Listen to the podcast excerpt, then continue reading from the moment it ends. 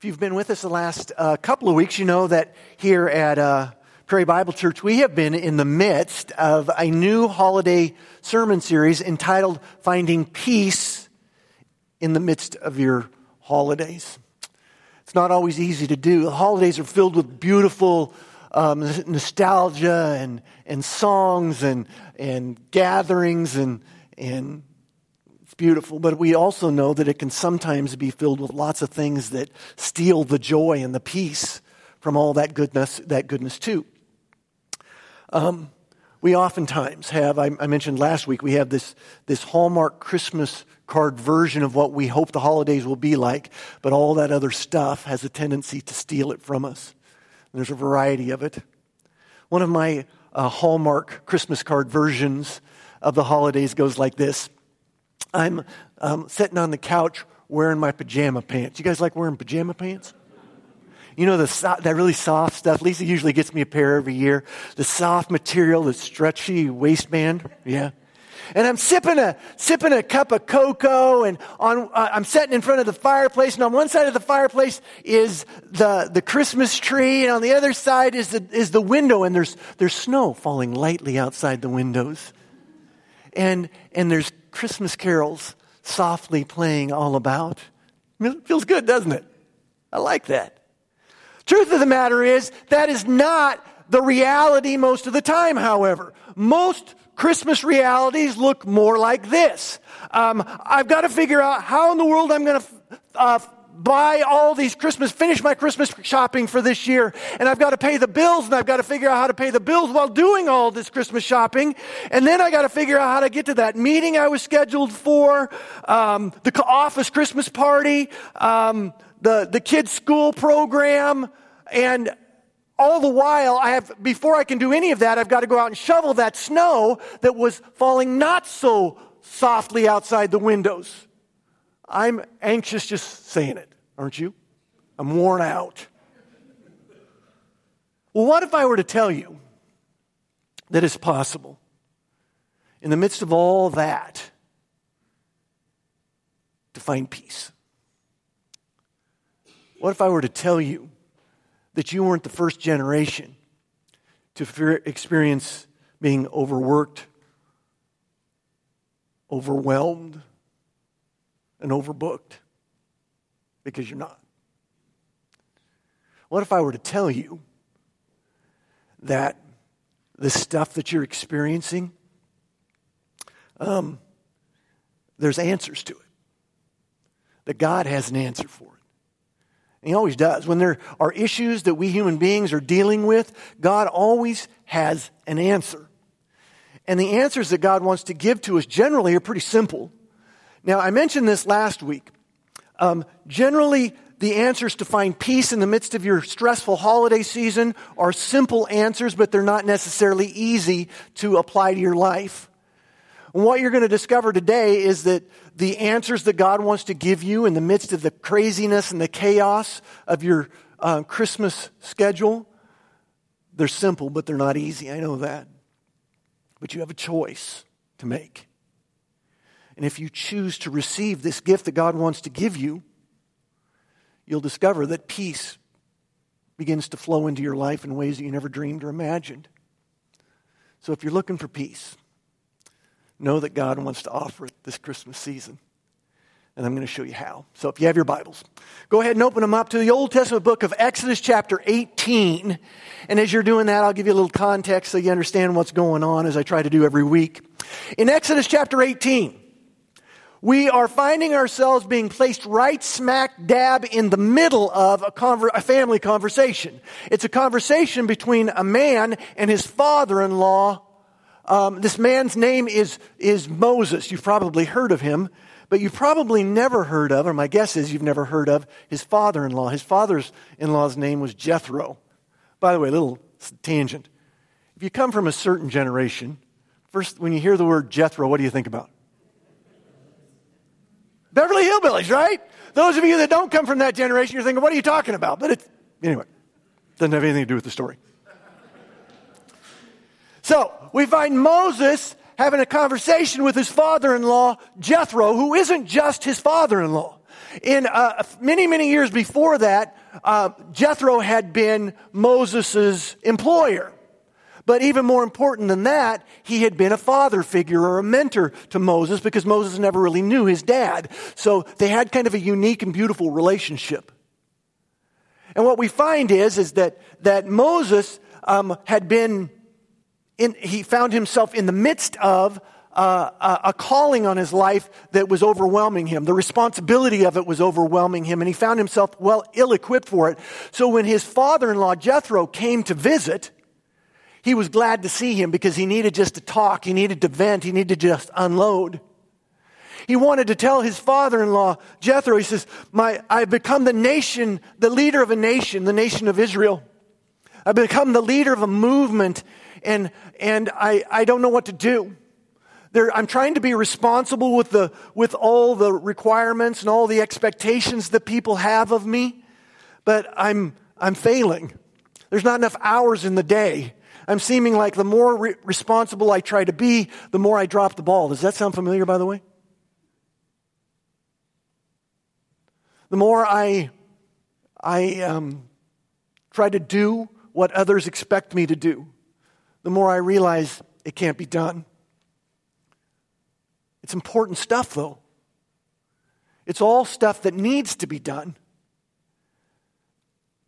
But I can't. I can't do it, and I'm a failure. And and I, I don't know where to turn or what to do. Well, it's at this point that um, there's a pause in the conversation. I don't know that Moses was really looking for an answer from um, his father in law as much as he was just needing to vent to what was going on. But Jethro, filled with the Holy Spirit and with wisdom, says, this to him. He observes, makes this observation. He says, um, All this that you're doing, the way you're living your life right now, that's stupid. That's in the way cool version, by the way. But if you look at the scripture, that's exactly what he's saying. He says, this, the way you, what you're doing right now is not good. This isn't the way to live your life. In fact, if you keep trying to live your life this way, you're going to wear yourself out and everybody else right along with you. Stop it. Now, the Bible doesn't tell us how Moses received um, this observation, but my guess is it went something like this. Because this is how I would have received it. Stop doing this way. You're, you're not living your life the right way. You're going to wear everybody out. If it had been me, I would have gone, well, duh, I know that. I know that this is wearing me out. I know that it's gonna, it's not a good way to live, but what am I supposed to do? You see, here's the deal. Observations like that, you see, simply identifying a problem without also identifying a solution breeds frustration and resignation, which are not of God, by the way. Frustration and resignation are not of God. But the good news was that Jethro didn't stop right there either. He didn't just say, hey, what you're doing is wrong. You're wearing each other out. I don't have any advice for you, but you're wrong. He didn't say that. He said, listen to me. He, in verse 19, he goes, he says, if you will only listen to me, I have some godly counsel that I think might help you. And then the rest of the chapter, he spends outlining this strategy that will help um, Moses to deal with all these balls that he's trying to juggle. Now, I'm not going to take the time this morning to go through the specifics of the strategy, but I would encourage you, if you haven't read Exodus chapter 18 recently, you might want to do it because there's, some, there's a lot of good stuff in there. Uh, but I knew that I wouldn't have time this morning to go through the specifics of it. So, what I decided to do for you is to take the strategy and distill it for you, to try to distill it down to the principles the, the principle, the basic fundamental principles, um, wisdom that, that um, Jethro was trying to share with Moses, that you might apply those same principles to your chaotic, overwhelming circumstance. There were three of them, basically. Principle number one if you find yours, listen to me. You may be distracted right now, but I need you to listen right now. Principle number one if you find yourself with more stuff going on in your life than you are capable of handling, you need to learn to prioritize. This isn't uh, rocket science. I told you these lessons are simple. You need to learn to prioritize. You need to learn to identify the things that are the most important things. You need to learn to identify the things that only you can do. And then throw yourself at those things. Now, that's not easy to do. For a lot of people, my son in law, for example, is one of the most brilliant people I know in this world. I mean that wholeheartedly. I hope he's listening on uh, the internet. He is brilliant. But he'll be the first one to tell you that he struggles sometimes when he's, it's like his life is like this basket that's just filled with stuff, and he struggles to try to figure out how to make sense out of all the chaos that sometimes is his life. I realize that prioritizing isn't the easiest thing for some people to do. If that's the case, invite somebody into your life that will help you. Just, just like Moses was doing with Jethro. Invite somebody into your life and say, listen, I've got all these, these balls up in the air and I can't figure out which ones I need to focus my attention on. Help me to do that. And you just lay them out in front of you and they will help. Somebody will help. It, and it makes a huge difference. Learn to prioritize. And it'll change everything. Once you learn to prioritize, principle number two comes into effect delegate. You need to involve other people. There's lots of things going on in your life, but not everything needs to be done by you. So involve other people. Now, that's hard for some people too. The reason why it's so hard is because some of you are control freaks. Anybody want to raise their hands? You don't need to, because I probably already know you. Or it's just the fact that you realize that they're probably not going to do it as well as you do, and that's the truth. So you think, well, I can't really give it to them because they're not going to do it as well as I do it. Listen to me. You need to get over yourself. I'm completely and utterly sincere about that. Get over it. Because sometimes it's not about you. Have you ever heard that before? You're hearing it this morning. Sometimes the reason why you need to delegate isn't just about you finding peace. Sometimes the reason why you need to delegate is because that person that you're delegating to actually needs to learn something, needs to grow, needs to um, have ownership in what's going on. It's true, they may not do it as well as you do it. That's where the prioritizing comes in. You figure out the things that need to be done the right way, your way, and then learn to share the other stuff.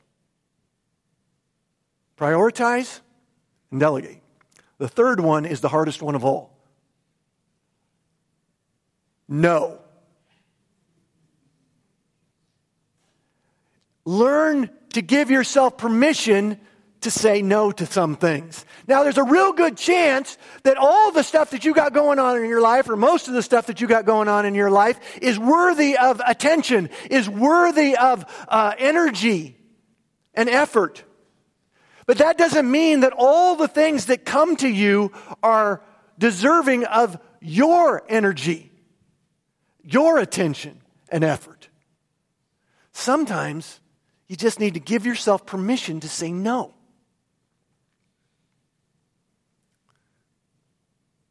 Prioritize, delegate, and give yourself permission to say no. If you go back and you read Exodus chapter 18, you'll find, in essence, that that's exactly the advice that Jethro, inspired by the Holy Spirit, by the way, this isn't just wisdom, this is God's wisdom. That's exactly the principles that God was offering to Moses for the path that he had set him on. Because here's the deal every one of you have been placed on a path. And the, the truth of the matter is that God hasn't placed you on that path without equipping you to take the path. And by the way, what you're hearing right now is part of that being equipped. Prioritize, delegate, and give yourself permission to say no. Now, so we got those three principles. Now let's come back to the chaos and the craziness of the holiday season. How do we apply those three principles to some, some possibilities that may be going on in your life? Let's, let's take the first one. Um, first thing I want you to know that um, if you're going to prioritize anyone or anything in your life, it ought to be your children. There is no ifs, ands, or buts about it. Your children need to be your priority. Now, I'm going to stop right there and put in a little caveat. Your children's schedules don't necessarily need to be your priority. Do you understand what I'm saying? There are a lot of times that people will try to impose a schedule on your children that they'll expect you to impose on your schedule.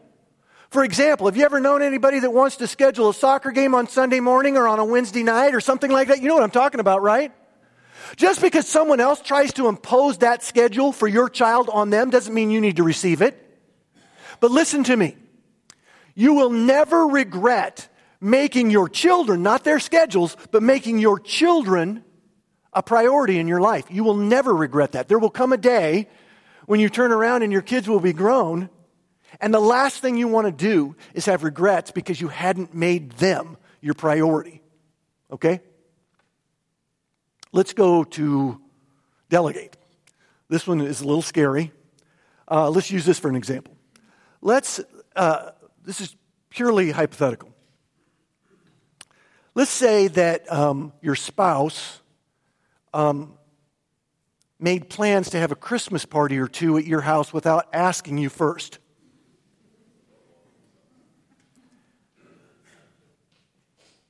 I'm not going to say anything else. Hypothetical.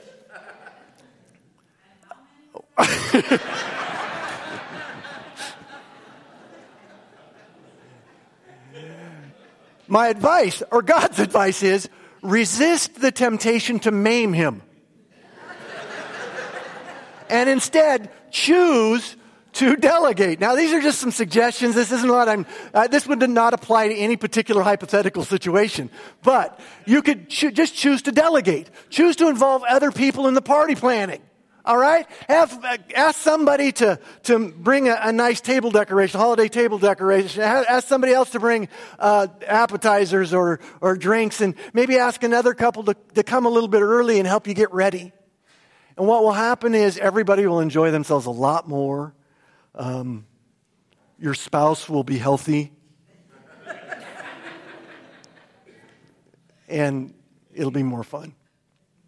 Learn to delegate. And the last one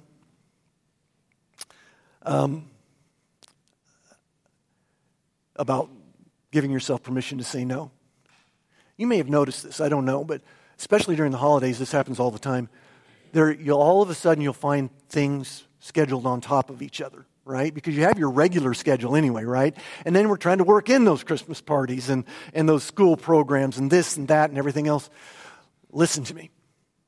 There's a real good chance when you find, if you find yourself in a situation like that where you're overworked, overbooked, and overscheduled, remind yourself that that Christmas party or that meeting that's on your calendar, they'll probably go off without a hitch whether you're there or not.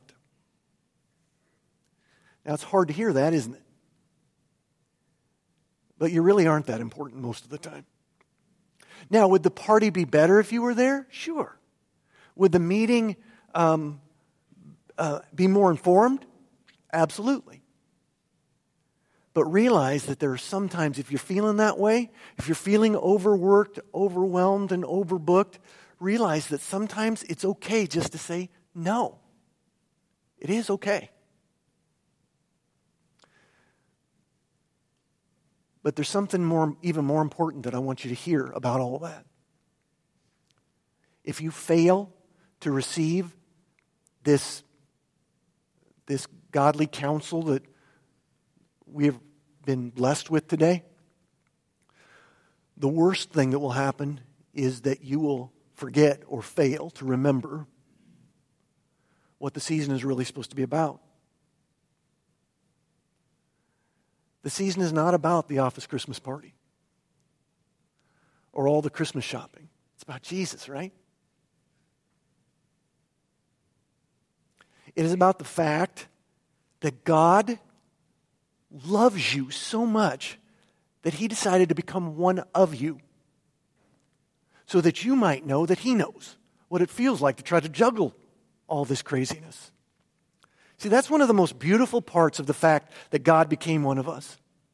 One of the most beautiful parts of it all is that we can know that God knows. He gets this. He's experienced what you're experiencing. What you're, you're not the first generation to live life. And He wants you to know that He gets it. He wants you to know that in the midst of all of that, the best gift, the best present that He could give to you is, is that peace that we were talking about.